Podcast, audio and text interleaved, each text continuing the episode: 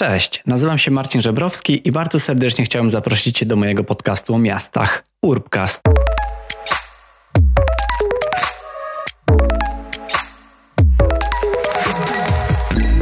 Cześć i witajcie w najnowszym odcinku Urbcastu.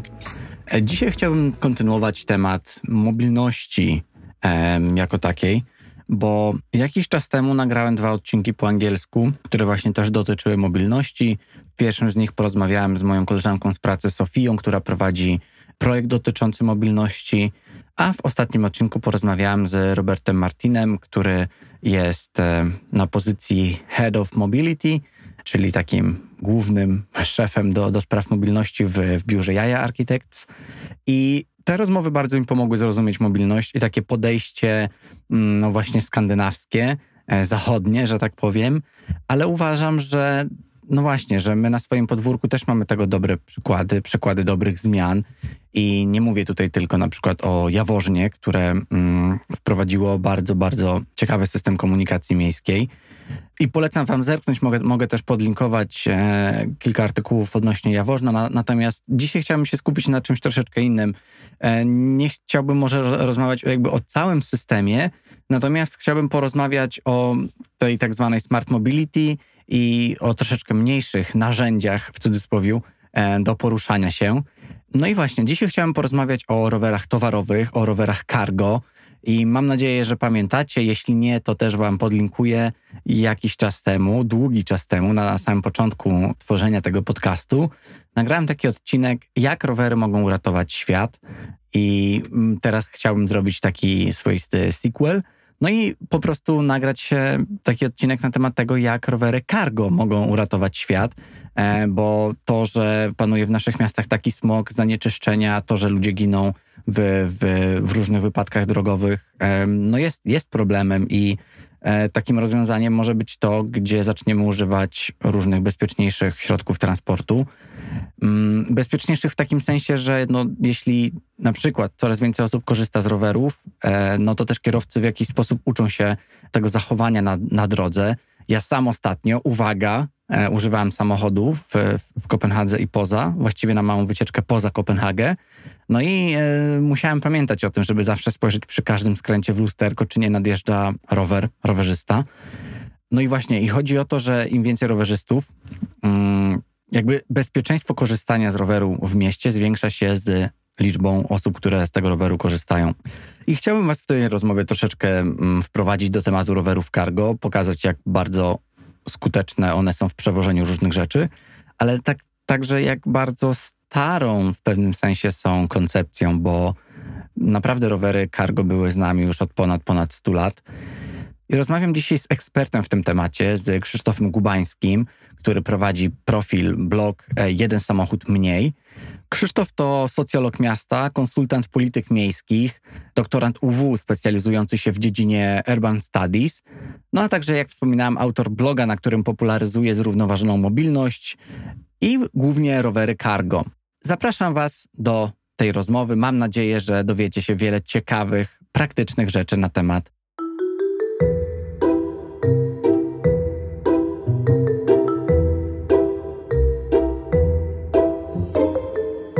chciałbym Cię przywitać. Dzięki za, za, za to, że przyjąłeś moje zaproszenie, albo że po prostu do tego doszło, że, że rozmawiamy, bo też pamiętam, że do mnie kiedyś napisałeś, no i dzisiaj możemy się, że tak powiem, już oficjalnie poznać. Także cześć Krzysiek. Cześć. Też się cieszę, że mogę być w tej serii o mobilności w Twoim podcaście. Mm, zgadza się. Ja się bardzo cieszę, że, że właśnie do tego doszło, dlatego że nagrywałem odcinki o mobilności, ostatnio o wykluczeniu transportowym z Olgą Gitkiewicz również i troszeczkę wracamy do tego tematu. I chciałem ciebie się właśnie zapytać w ogóle, czym ty się zajmujesz na co dzień? Jak to się stało, że właśnie robisz to, co robisz? Wiesz to ja z wykształcenia jestem głównie socjologiem, natomiast y, zajmuję się zawodowo sprawami miejskimi. Też piszę mhm. w tym momencie doktorat o rynku mieszkaniowym w Warszawie. E, o. Natomiast e, tak jestem trochę na freelancie i, i, pracuję jako ekspert z samorządami albo z taką administracją mhm. bardziej centralną. Mm, no w zakresie polityk publicznych i to, to oczywiście głównie dotyczy problemów miejskich z różnych półek, tak? To może być ostatnio jakoś, nie wiem, suburbanizacja, transport, y, polityka kulturalna, kwestie smart city.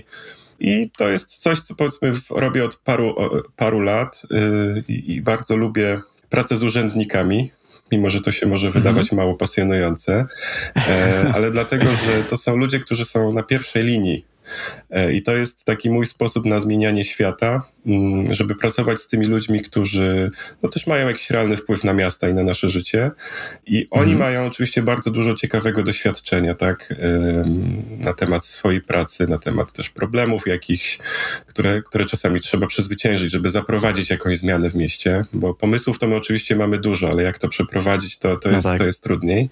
Natomiast no, są też zawaleni taką, taką pracą no, bieżącą, więc mają mało czasu na myślenie strategiczne, tak, na, na myślenie problemowe, na, na to, żeby zrobić jakieś badania, zebrać informacje. No więc ja od tego jestem. Ja wtedy wchodzę mhm. i e, jestem taką osobą, bądź jest zespół, bo to też zwykle tego się nie robi pojedynczo. Pomagam im właśnie w tym zatrzymaniu się, zrobieniu kroku w tył, wymyśleniu jakiejś strategii działania. Mm, no też jednocześnie się właśnie bardzo dużo od nich, od nich uczę. No i też y, współpracowałem oczywiście z osobami odpowiedzialnymi odpowiedzialnymi za transport. Dużo w Warszawie tutaj też z Zarządem Dróg Miejskich. E, a poza tym działam w Stowarzyszeniu Zielone Mazowsze, o którym pewnie słyszałeś. No to jest organizacja tak. pozarządowa, która też jest takim trochę watchdogiem eksperckim e, i, i tam się po prostu bardzo dużo nauczyłem od bardziej doświadczonych kolegów na temat transportu. Mhm. E, no i tak to, tak to jest. Także ja się ogólnie zajmuję takimi rzeczami miejskimi. To, że się zajmuję mhm. przy okazji rowerami, to jest właśnie takie trochę moje, taka moja trochę działalność poboczna. Okej. Okay. No właśnie, i to jest ciekawe, bo na tej e, działalności pobocznej, jak to nazwałeś, chciałbym się dzisiaj skupić, chociaż powiedziałeś o bardzo ciekawej rzeczy, bo mnie rynek mieszkaniowy, ten warszawski również e, bardzo interesuje i nie ukrywam, że planuję też w jakiejś, e, w jakiejś tam perspektywie poruszać te tematy w podcaście, więc kto wie, może jeszcze się spotkamy. Natomiast przejdźmy do, do tej tematyki właśnie rowerowej i do tematyki mobilności. Ponieważ prowadzisz bloga Jeden Samochód Mniej, i chciałem w takim skrócie zapytać się ciebie, jaka jest w ogóle geneza powstania tego bloga, który ma już e, kilka lat. No faktycznie, to już troszeczkę, troszeczkę trwa. Wiesz co, chyba się muszę cofnąć aż do roku, nie wiem, 2011 albo 2012. Czyli zaraz dziesiąte urodziny świętujesz. Znaczy, to jeszcze nie, już... to raczej mówię o inspiracjach. Wiesz to ja byłem wtedy w połowie Aha, studiów okay. mniej więcej I, i, ja byłem wtedy na y, rocznym Erasmusie w Monachium w Niemczech. I to mhm. był pierwszy raz, kiedy ja w ogóle zobaczyłem, rower towarowy na ulicy. E, ale wcale to nie było tak, że ja doznałem jakiegoś szoku poznawczego, tak? Bo ja już byłem wtedy doświadczonym cyklistą miejskim i, i zobaczyłem, że jest taka opcja, że ludzie tam jeżdżą, że wożą dzieci i tak sobie tylko pomyślałem, wiesz, tak gdzieś mi to wpadło do głowy, ale tak sobie pomyślałem, no tak fajna opcja, no pewnie właśnie jak ktoś już ma rodzinę, i, i poważne sprawy, to, to taki rower jest, jest przydatny. I, I to było tyle. E, mhm. natomiast ja wróciłem później, bo w ogóle Monachium jest dosyć przyjaznym rowerową miastem też od, od dosyć dawna. I ja się na przykład tam nauczyłem jeździć zimą. Tam zacząłem jeździć całorocznie. Okay. Natomiast później wróciłem do Polski, no to był pewnie jakiś tam rok 2013-2014. Ja przepraszam, bo ja tak myślę akademicko, zawsze rokiem akademickim, a nie rokiem kalendarzowym. Jasne. I e, tak się akurat złożyło, że była grupa tutaj sąsiadów, trochę znajomych na Mokotowie, którzy chcieli mieć taki rower i go współdzielić na zasadzie e, spółdzielni kooperatywy. Mhm.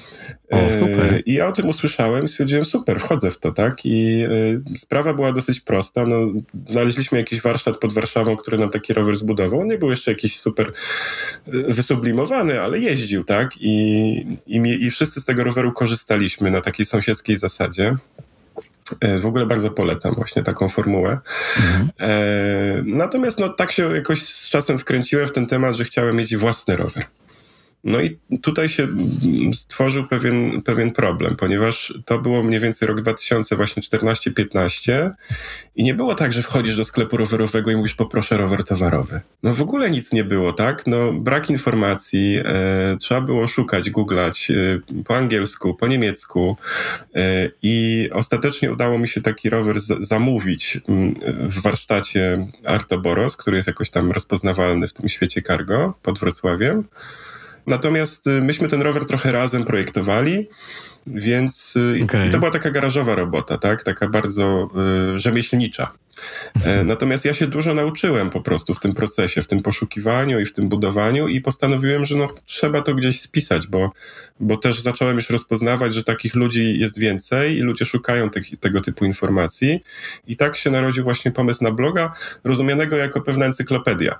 Mhm. Bo jeżeli zajrzysz na tego bloga, to zobaczysz, że tam są wpisy co kilka miesięcy, natomiast to są wpisy takie długie, podsumowujące jakieś tematy właśnie, no, no, dotyczące bardzo konkretnych kwestii, ale też w takiej długiej perspektywie mojego doświadczenia. I tak ten blog powstał w 2015 roku.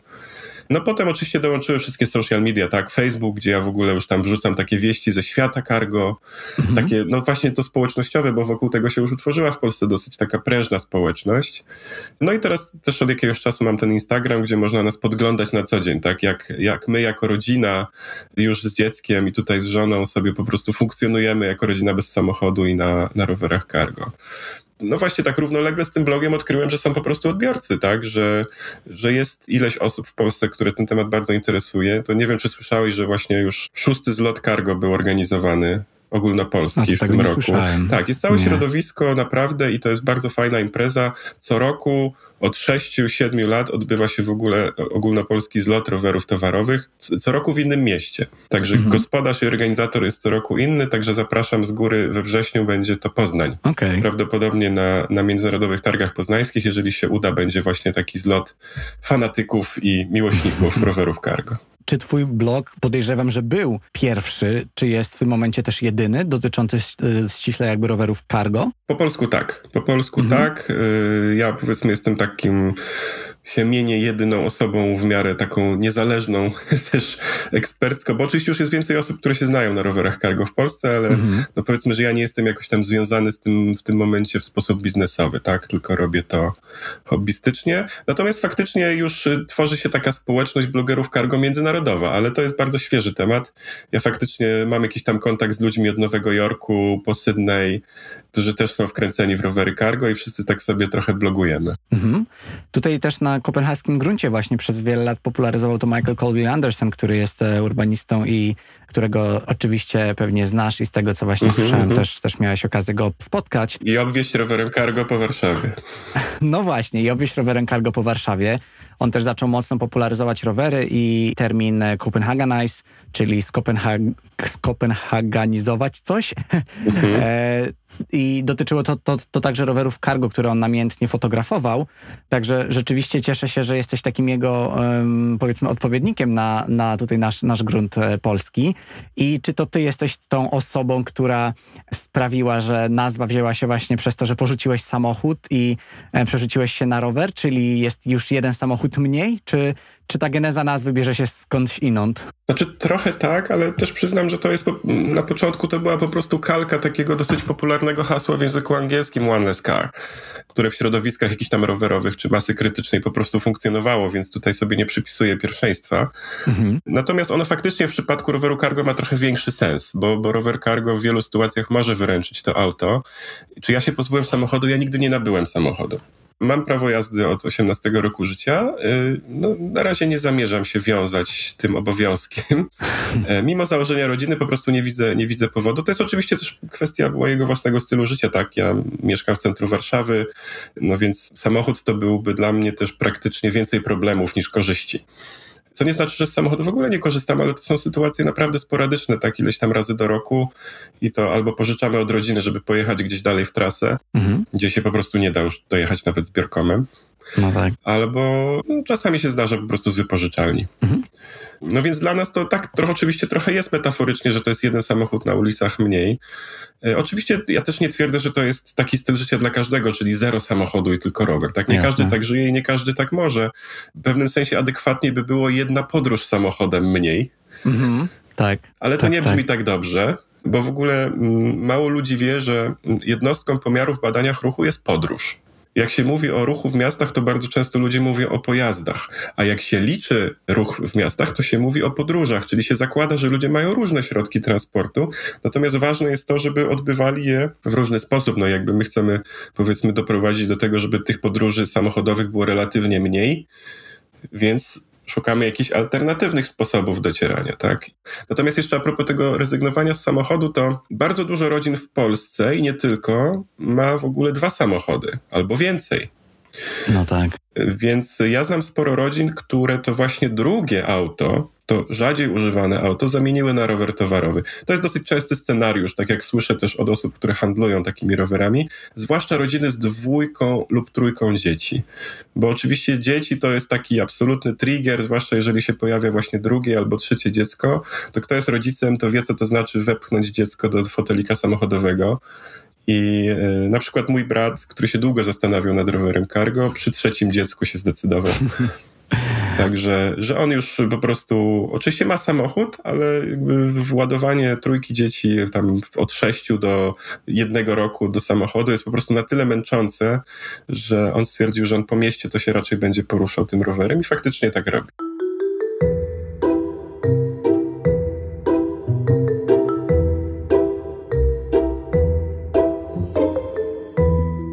Czyli przechodzimy tutaj do pierwszej takiej funkcji, jednej z wielu rowerów cargo i o nich chciałbym teraz porozmawiać, czyli e, czemu dopiero ostatnio zaczęliśmy słyszeć o rowerach właśnie w wersji towarowej i pisałeś też na swoim blogu, e, czytałem, że ciebie to, to trochę irytuje takie stwierdzenie właśnie, czemu ostatnio się pojawiło tyle, e, tyle rowerów cargo, skąd one się wzięły, no bo one były z nami już przez e, ponad 100 lat i e, no właśnie, jakbyśmy mogli ten, ten temat trochę podrążyć. Tak, to tam na blogu faktycznie jest taki wpis o historii e, rowerów cargo, który można podsumować po prostu tym, że no po prostu jak się pojawił rower jako nowy pojazd, to w zasadzie handel i, e, że tak powiem, commerce, tak, e, od razu zagarnęły rowery jako sposób transportu, tak, to się pojawiło natychmiast.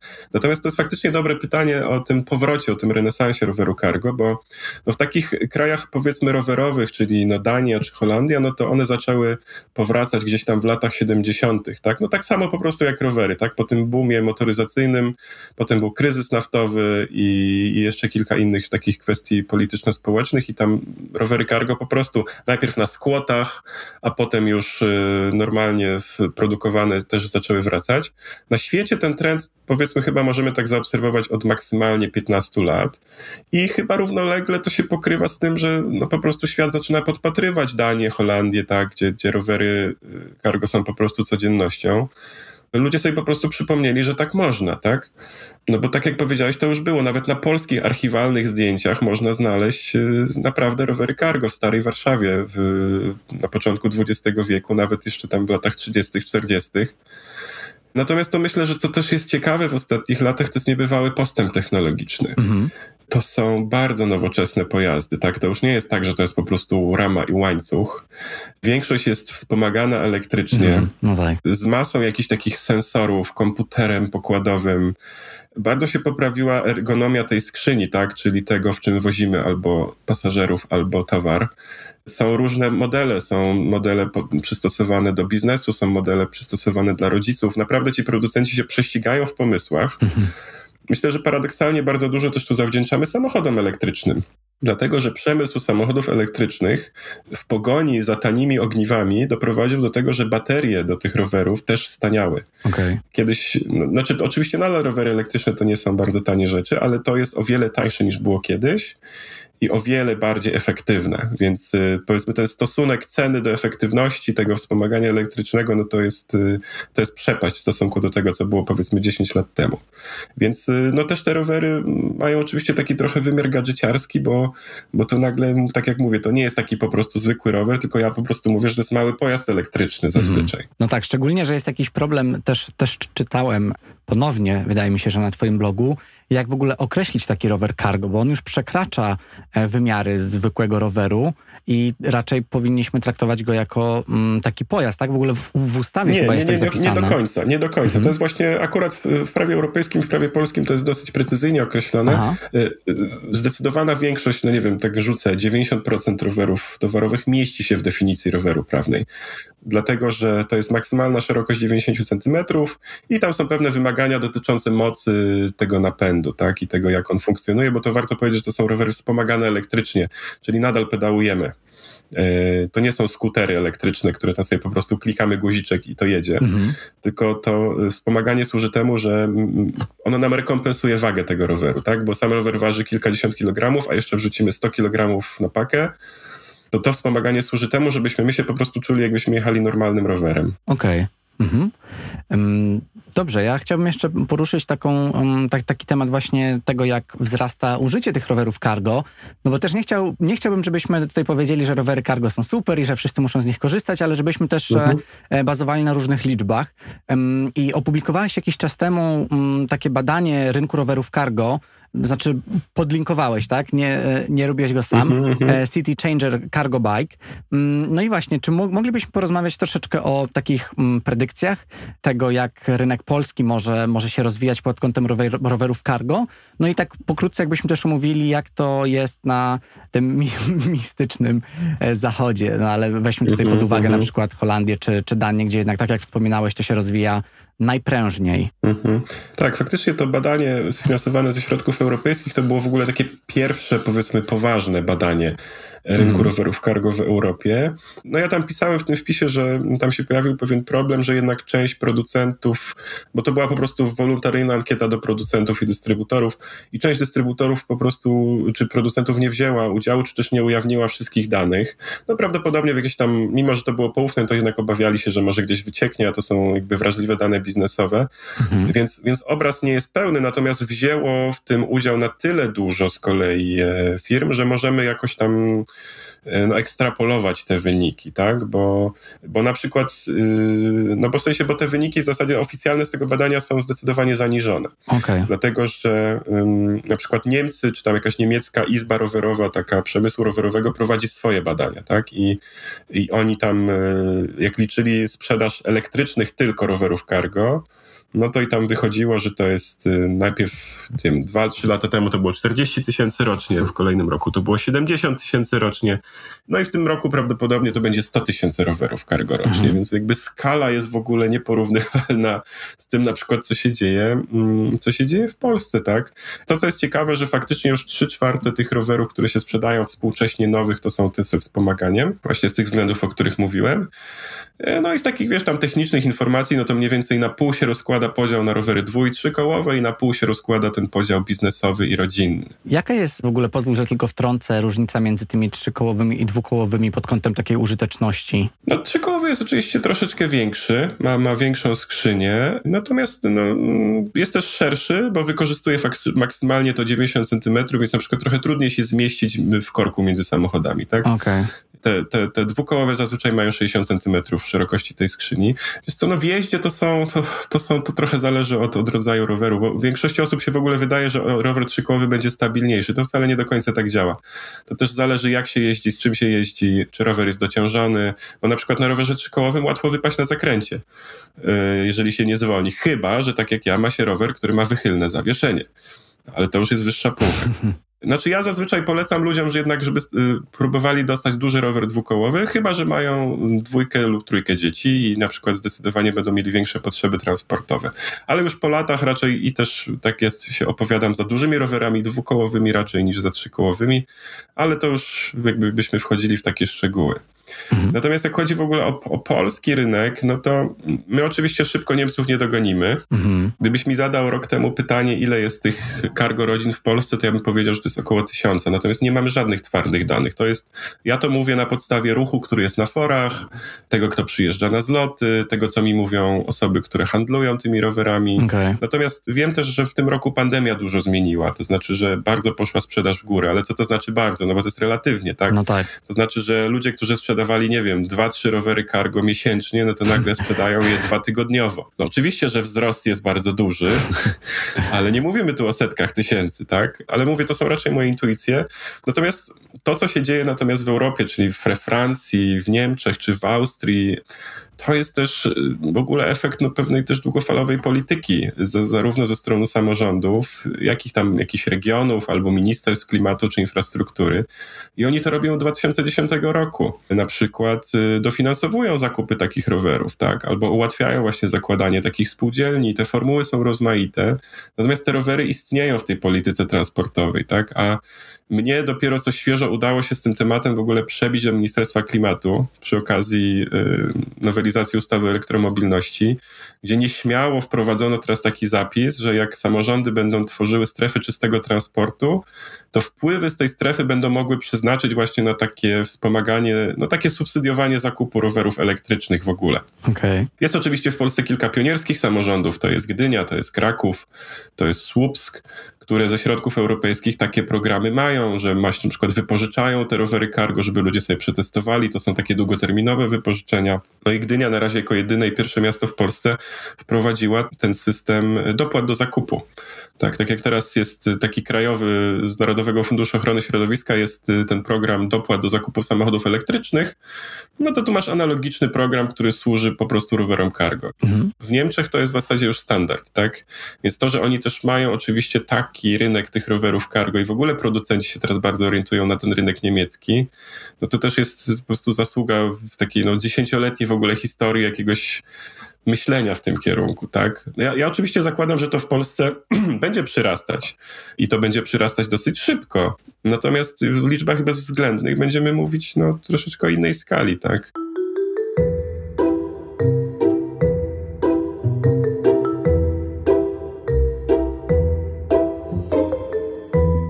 Bo mówiłem, mówiłem o tym, że 50% tego użytkowania to jest biznesowe, a 50% to jest, to jest rodzicielski.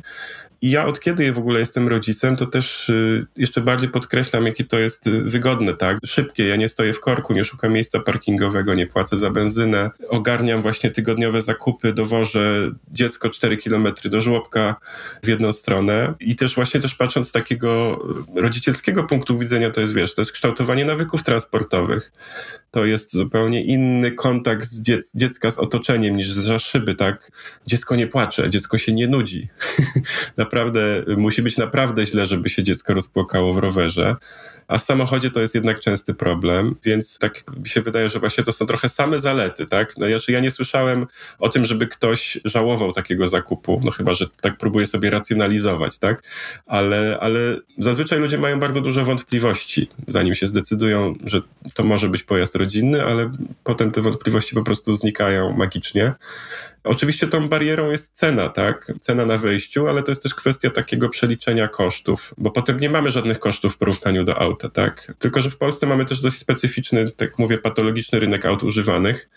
Jak się śmieję, że niedługo nam te auta po prostu zaczną rozdawać chyba za darmo, bo to się ekonomicznie nie trzyma kupy, bo oczywiście niemiecka rodzina ma taki wybór, że może kupić rower cargo za 5 tysięcy euro albo, nie wiem, Volkswagena za 20 tysięcy euro, a w Polsce mamy odwrotnie. Możemy kupić rower cargo za 20 tysięcy albo Volkswagen Volkswagena za 5 tysięcy złotych. No tak, no tak. Więc to też będzie trochę spowodowało, że na razie to nie będzie u nas aż taki wybór, no ale to też zależy właśnie bardzo od indywidualnej sytuacji, ile, ile kogo kosztuje samochód, tak? I jak to sobie to przeliczy. Ostatnio mnie w ogóle naszła taka, taka myśl a propos rynku samochodowego, że u nas jeszcze nie ma w ogóle na przykład takich opcji finansowania, albo one dopiero bardzo powoli wchodzą, jak raty czy leasing co jest dosyć oczywiste w przypadku samochodów, a na rowery elektryczne powoli się to zmienia, ale jest nadal troszeczkę pewną egzotyką. Mhm. No ale jak mówię, od osób, które, które handlują tymi rowerami wiem, wiem że, to, że ta sprzedaż wzrasta, bo zwłaszcza pandemia to był impuls dla takich osób, które się wahały, ale stwierdziły, że to jest ten moment teraz, teraz albo nigdy. Mhm. Tak, ja, ja, myślę, że to jest bardzo ważne i to, co powiedziałeś też o, tej, o tym rodzinnym aspekcie. Ja też e, widzę tutaj w Kopenhadze naprawdę bardzo, bardzo często, e, jak rodzice dowożą swoje dzieci, nawet nie rowerem cargo, tylko takim zwykłym z fotelikiem e, montowanym na rowerze i te dzieci po prostu są, no rozglądają się, mają wielkie, mhm. rozszerzone oczy, źrenice, po prostu no, obserwują to otoczenie i ta myślę, że edukacja taka wizualna, wizualna przestrzenna dotycząca miasta jest, jest niesamowicie istotna. O tym też e, wspomina w swojej książce Michael Colby Anderson, jeszcze raz go przytoczę. A jeśli chodzi o te koszta, o koszta, jeśli chodzi o cenę, no to rzeczywiście tutaj myślę, że bardzo ważne jest to, żeby na to spojrzeć w szerszym e, jakby rozrachunku w szerszym aspekcie, że pomimo tego, że ten rower może być droższy, droższy teraz, to zaoszczędza nam w dłuższej perspektywie tak dużo pieniędzy i do tych jeszcze mm, jakby powodów, czy jakby tych plusów dodam to, że no, ten aspekt zdrowotny, o którym też nie chcę, żebyśmy się rozwodzili, bo, bo jest to dość, dość um, znany i kluczowy też aspekt. Tak jak rozmawialiśmy, jest to wykorzystanie rowerów cargo poprzez rodziny, no i jest też wykorzystanie rowerów cargo w, w, w biznesie i Chciałbym, żebyśmy wrócili właśnie właśnie do tych zdjęć sprzed 100 lat, gdzie rzeczywiście te różne firmy e, zaczęły wykorzystywać rowery cargo do, mm, do szerzenia swoich usług, do wykonywania ich. I mamy w pewnym sensie powrót do tego. I nie mówię tutaj tylko o firmach kurierskich, ale wydaje mi się, że one bardzo prężnie zaczynają z tych rowerów korzystać. Jak to jest z tymi mm, dostawami za pomocą rowerów cargo? Tak, tak. No paradoksalnie być może wcale nie jakieś drony dostarczające paczki nas uratują, tylko, tylko rowery. Ja się faktycznie staram promować promować e, na takich jakichś konferencjach samorządowych to pojęcie cyklologistyki, cycle logistics po angielsku. Mhm. Ono w Europie już robi dużą karierę, u nas jeszcze raczkuje, ale zacząłbym w ogóle właśnie od tego, jaki jest problem do rozwiązania. Problem w miastach, tak? Mamy y, oczywiście ten ruch samochodowy, ale w, w ramach tego ruchu samochodowego mamy coraz większy udział ruchu dostawczego, który jest brudniejszy, który jest głośniejszy, który jest bardziej niebezpieczny. W polskim wydaniu to jeszcze rozjeżdża trawniki, niszczy chodniki, wiemy jak to wygląda. Chociaż to nie jest tak, że na przykład w Nowym Jorku jest inaczej. Mhm. Oni mają bardzo podobny problem, tak? Natomiast z punktu widzenia firmy logistycznej zwiększa się czas przejazdu, nie ma gdzie zaparkować i zarówno y, duże firmy logistyczne, jak i małe przedsiębiorstwa, no bo to generalnie chodzi o tą ekonomię na życzenie, tak? Że wszystko musi być teraz, wszystko musi być na zaraz i to się raczej nie zmieni, a pandemia jeszcze to podbiła. Mhm.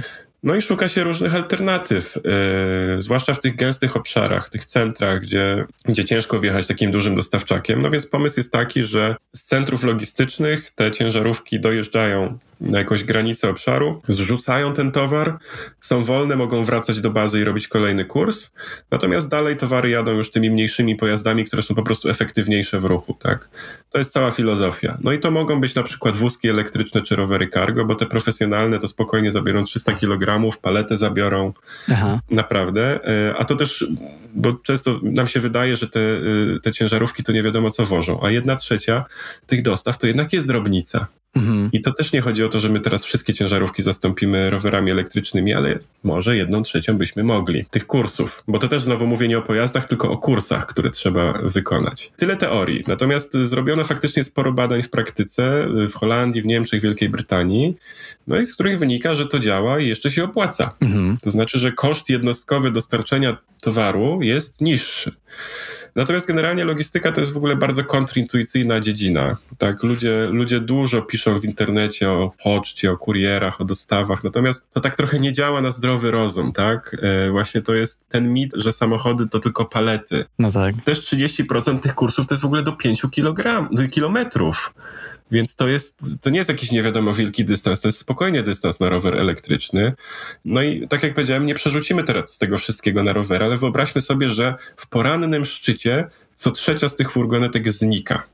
To już by była duża zmiana, tak? E, bo rower w centrum jest szybszy, nawet jak robi dwa, trzy kursy, to czasowo wychodzi e, to samo albo lepiej. Oczywiście problem dotyczący danych w Polsce jest taki, że nikt tego na dużą skalę nie zrobił. Mhm. Więc nie mamy pomiaru. Nie wiemy, jak to u nas zadziała. E, nie wiemy, czy będzie tak samo efektywne, czy mniej, a może bardziej. Od czego to zależy? E, Gdynia, jak mówiłem, robiła taki trochę program wypożyczeń, natomiast problem jest taki, że zbierali moim zdaniem za mało danych, bo oni od tych przedsiębiorstw, które korzystały z tych rowerów, po prostu zbierały takie ogólne ankiety na temat, no, jak, jak wam się korzystało.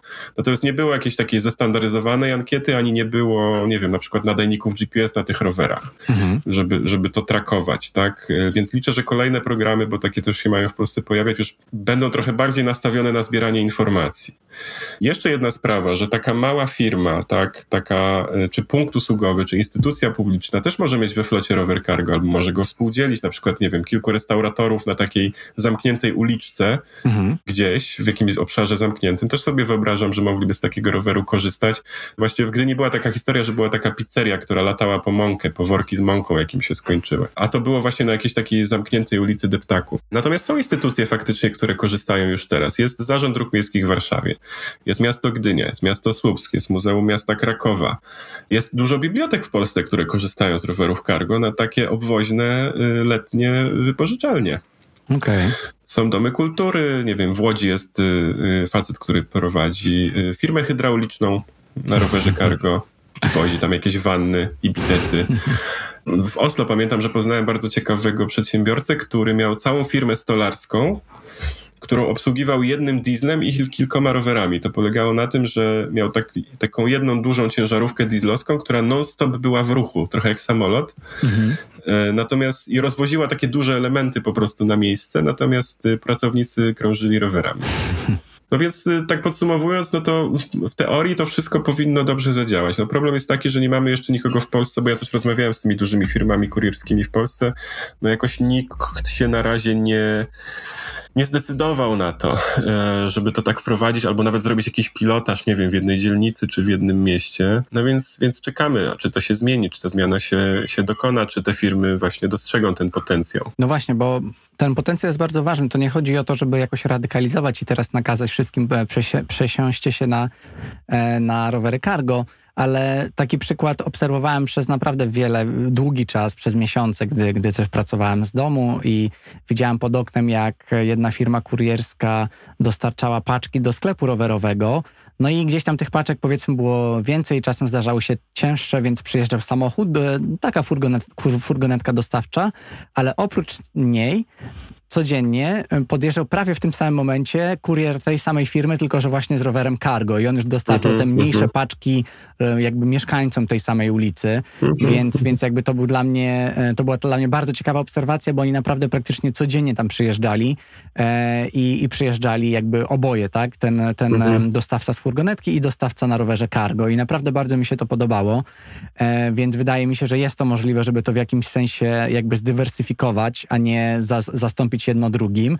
No i właśnie, co, co jest w ogóle Twoim zdaniem potrzebne do tego, żeby taka zmiana się dokonała i żeby też w Polsce firmy zaczęły myśleć nad e, takim potencjałem roweru cargo w nowej mobilności? Bo wydaje mi się, że mm, to jest też taki super w pewnym sensie branding dla firmy, no bo jak, jak powiedziałeś o tym, mm, o tym hydrauliku na rowerze cargo, to mi się wydaje, że naprawdę on jest jedynym w swoim rodzaju hydraulikiem, który się bardzo wyróżnia przez to i no właśnie, czy myślisz, że, że ogólnie firmy czy samorządy widzą w tym potencjał? No wiesz co, no akurat duże firmy robią to, co im się opłaca, tak? Znaczy ja wiesz, mhm. ja też tak mm, trochę jak Michael Colby Anderson, ja nie wierzę w taką zmianę, że będziemy teraz mówić, że będziemy wszyscy ekologiczni i zieloni, bo to jest taki greenwashing i to do niczego nie prowadzi. Natomiast musi nam się to zacząć y, trochę spinać. Więc zdecydowanie w warunkach polskich sektor publiczny musi być inicjujący musi to ułatwić, musi być marchewka i kij. Mhm. Jeżeli chodzi o te duże firmy, no to oczywiście y, marchewką byłoby organizacja tych punktów przeładunkowych, tak? Bo na przykład samorządy mają działki, mogą pomóc to zorganizować, zwłaszcza jeżeli wprowadzają strefę czystego transportu, no to w pewnym sensie kijem jest ograniczenie parkowania i ruchu kołowego, a marchewką jest właśnie ta organizacja tych punktów przeładunkowych, y, ułatwienie zakupu tych rowerów, tak? Bo to jest taka szybka alternatywa. Natomiast jeżeli chodzi o takie lokalne bardziej firmy czy osoby prywatne, no to są te bezpośrednie dopłaty, tak? Mhm. W Europie to już chyba nawet na Litwie są, się pojawiły takie, takie programy. Okay. I to nikogo nie oburza, to jest normalne subsydiowanie transportu, tak? No, yy, tak jak mówiłem, u nas się dopłaca do tych aut elektrycznych. Zresztą tych środków na dopłaty do aut elektrycznych nie wykorzystujemy, bo wcale nie ma aż tylu chętnych. Oczywiście zanim się to przeprowadzi, bo to może być jakoś tam kontrowersyjne wśród mieszkańców, no to yy, można robić taką wypożyczalnię długoterminową, tak, gdzie firmy mogą sobie sprawdzić różne modele, przetestować. W Warszawie, co ciekawe, taka wypożyczalnia już była wpisana w przetarg na rower, na rower publiczny. Aha. Tylko ten przetarg zawieszono z powodu pandemii. Okay. I na razie cała akcja została odwołana, ja tam to trochę konsultowałem. Natomiast Gdynia, Kraków, Słupsk, tak jak powiedziałem, mają już doświadczenia na polskim gruncie i, i mówią, że to działa, że jest zainteresowanie. Właśnie rowery e, miejskie, rowery publiczne, takie jak na przykład Veturil w Warszawie czy Mew drzewo w, w właśnie w, w Trójmieście, ale, ale nie tylko, tak? W wielu innych miastach no, te rowery miejskie pokazały i ich wykorzystanie w wysokich liczbach często, no pokazało, że ludzie mm, zaczęli z nich korzystać i wydaje mi się, że oczywiście na to potrzeba czasu, ale no gdzieś trzeba zacząć, tak? Jeśli te rowery cargo też pojawiłyby się coraz bardziej e, w przestrzeni miejskiej, za, zaczęłyby interesować coraz więcej osób i e, mhm. zdobywałyby tą większą popularność. Mhm. Ja też zastrzegam, że tu niekoniecznie mówię o, oczywiście o rowerach cargo w systemie stacyjnym. Co, co prawda to się dzieje na świecie, ale nie uważam, żeby w warunkach polskich to była też ta droga, którą powinniśmy iść w pierwszej kolejności. Mhm. To na razie działa tak, że to są raczej takie, że ten rower sobie gdzieś stoi, na przykład w urzędzie miasta, czy tam w jakimś domu kultury i na przykład wypożyczamy go na tydzień, dwa.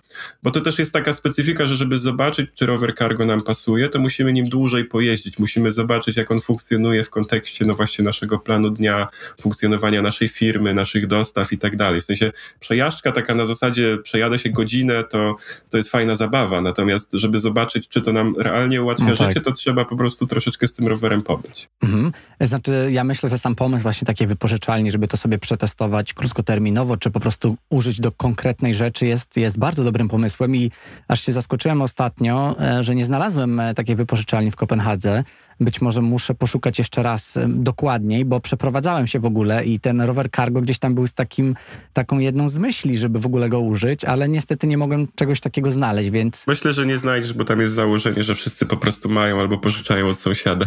Być może, y, być Mogę może. ci potem podesłać, bo jest taka aplikacja amerykańska, która y, służy do y, współdzielenia, właśnie dzielenia się rowerami, takie trochę Aha. Airbnb rowerowe. Okay. Jeszcze nie skomercjalizowane, ja tego używałem w Stanach, więc więc być może, być może tam coś znajdziesz. Okej, okay, bardzo chętnie sprawdzę.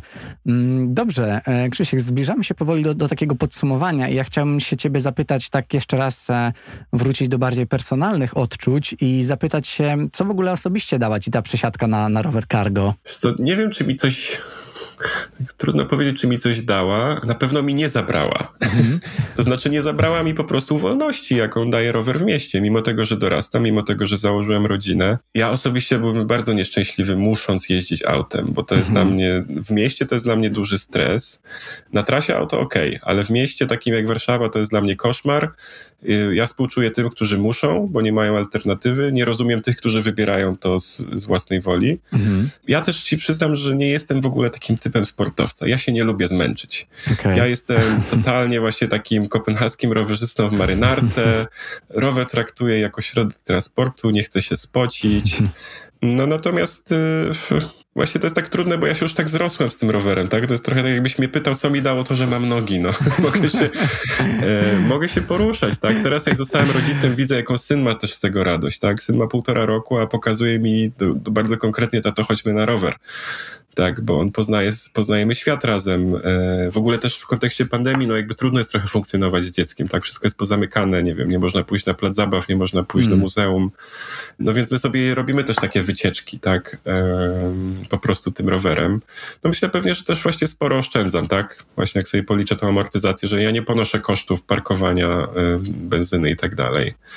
No i to środowisko, o którym wspomniałem, czyli poznanie pewnie bardzo wielu ludzi, aktywnych rowerzystów, rodziców, urzędników, którzy też są takimi trochę cargo freakami, tak? E, no przecież w Danii nikt by nie zorganizował festiwalu rowerów cargo, bo to jest bez sensu, tak? To jest no tak, bo... zlot miłośników odkurzacza, tak? Natomiast w Polsce to jest bardzo fajny networking, bo to są ludzie, którzy też robią dużo po prostu. To są osoby aktywne w swoich miastach, w swoich regionach, więc mam nadzieję, że nam się uda, bo ostatnio mimo pandemii jakoś tam się udało ten zlot w Lublinie zorganizować. Mhm. Mamy nadzieję, że w Poznaniu we wrześniu też.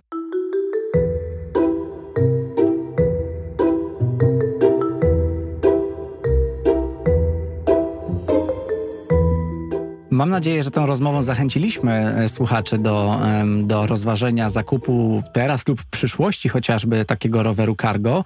I gdzie wtedy taka osoba powinna zajrzeć, co powinna rozważyć kupując taki rower? Wiesz co, no oczywiście zapraszam na tego bloga, e, jeden samochód mniej. Tam jak powiedziałem nie ma za dużo wpisów, ale one są raczej wyczerpujące. Jest też grupa na Facebooku Cargo Bike Poland, tam mhm. dużo napisano, więc można lubką poszukać, a jak się nie znajdzie, to, to pytać. E, natomiast na blogu jest oczywiście lista producentów, lista dystrybutorów, którą ja aktualizuję, e, bo, bo ze sklepami stacjonarnymi to nadal jest raczej trudno, tak? Oczywiście mhm. są pewne sklepy w dużych miastach, nie wiem, Kraków, Wrocław, Poznań, gdzie te rowery cargo się już pojawiają. Natomiast dystrybutorzy robią też takie regularne testy w dużych miastach. Bo tak jak powiedziałem, to jest kluczowe, żeby taki rower sobie przetestować. To się, tego się nie kupuje przez internet. No, tak. no i te zloty to jest świetna okazja, że to jest miejsce, w którym zjeżdża się bardzo dużo sprzętów, maszyn i bardzo dużo właścicieli więc, więc można porozmawiać. A ja też, mi dużo osób właśnie się zawsze pyta, który rower cargo jest najlepszy.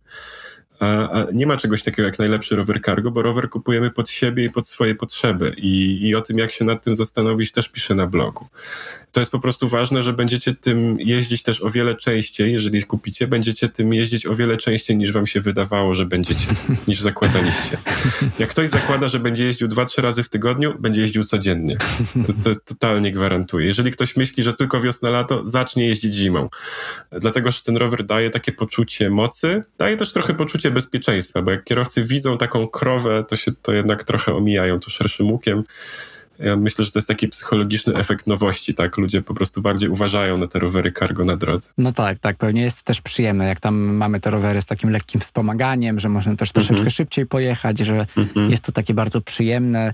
E, no ale właśnie, no nie chodzi tylko o tą przyjemność, chociaż jest ona ważna, tak jak wspominaliśmy już, jest to edukacja, jest to też oszczędność, jest to też, e, e, no właśnie, jakby tworzenie dobrych nawyków dla, m, mm, dla przyszłych pokoleń i mam nadzieję, że, że właśnie to też do słuchaczy dotrze, że nie chcemy też antagonizować i mówić, że samochód jest e, najgorszy i w ogóle, ale że po prostu są bardzo ciekawe alternatywy, szczególnie w miastach. Nie, nie, to jest po prostu, chodzi o to, że są różne, różne opcje i żeby ludziom uświadomić, że, że mogą spróbować.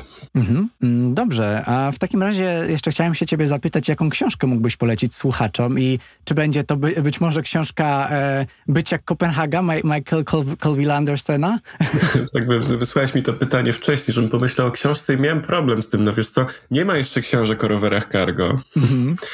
Natomiast z książek rowerowych, paradoksalnie, jest bardzo fajna książka e, Rowerem i pieszo przez Czarny Ląd mm-hmm. Kazimierza Nowaka, e, która jest, mm, gdzie rower jest tak naprawdę tylko pretekstem, natomiast to jest niesamowity reportaż z lat 30. człowieka z Poznania, który objechał Afrykę dookoła rowerem. Oh, wow. I naprawdę, kto tej książki nie zna, to polecam. Jest to bardzo nowoczesny tekst, też jak na swoje czasy.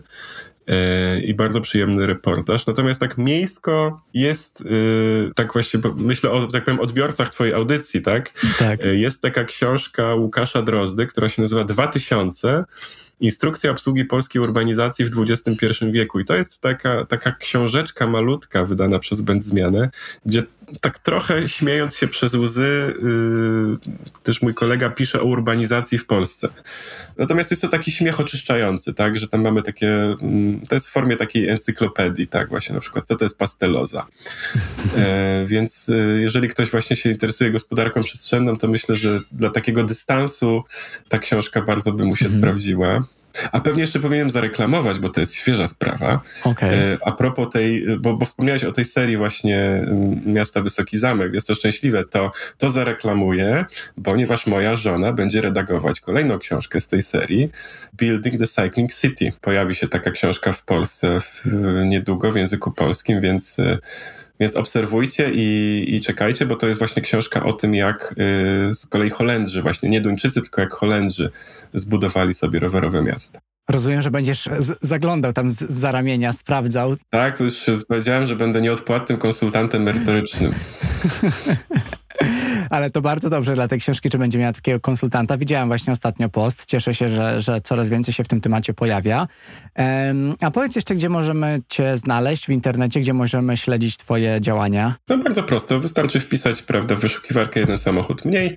Macie bloga. Pod tą samą nazwą funkcjonuje na Facebooku i na Instagramie. Jeżeli ktoś ma oczywiście jakieś do mnie pytania, czy to prywatnie, czy urzędowo, to y, przez te wszystkie fora można do mnie pisać. Zapraszam. Krzysiek, dziękuję Ci w takim razie bardzo za naszą rozmowę. Dzięki bardzo. Do usłyszenia.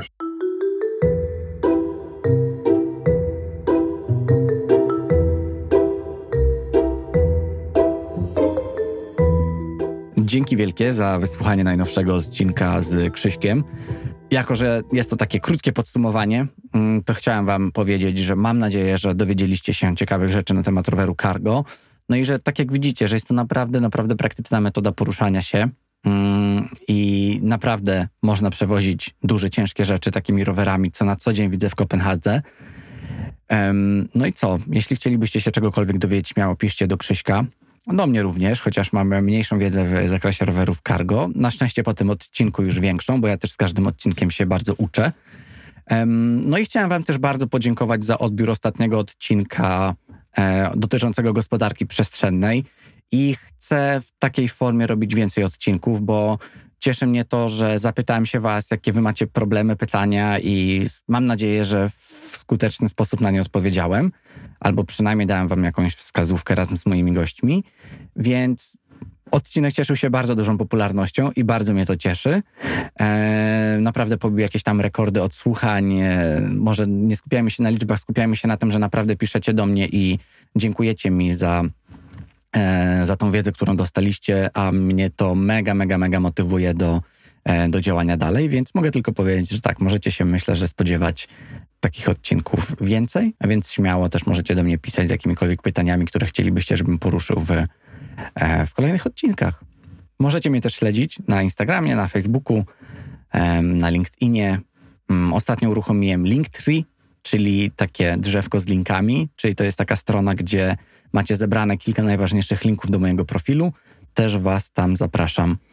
No i co? Do usłyszenia niebawem.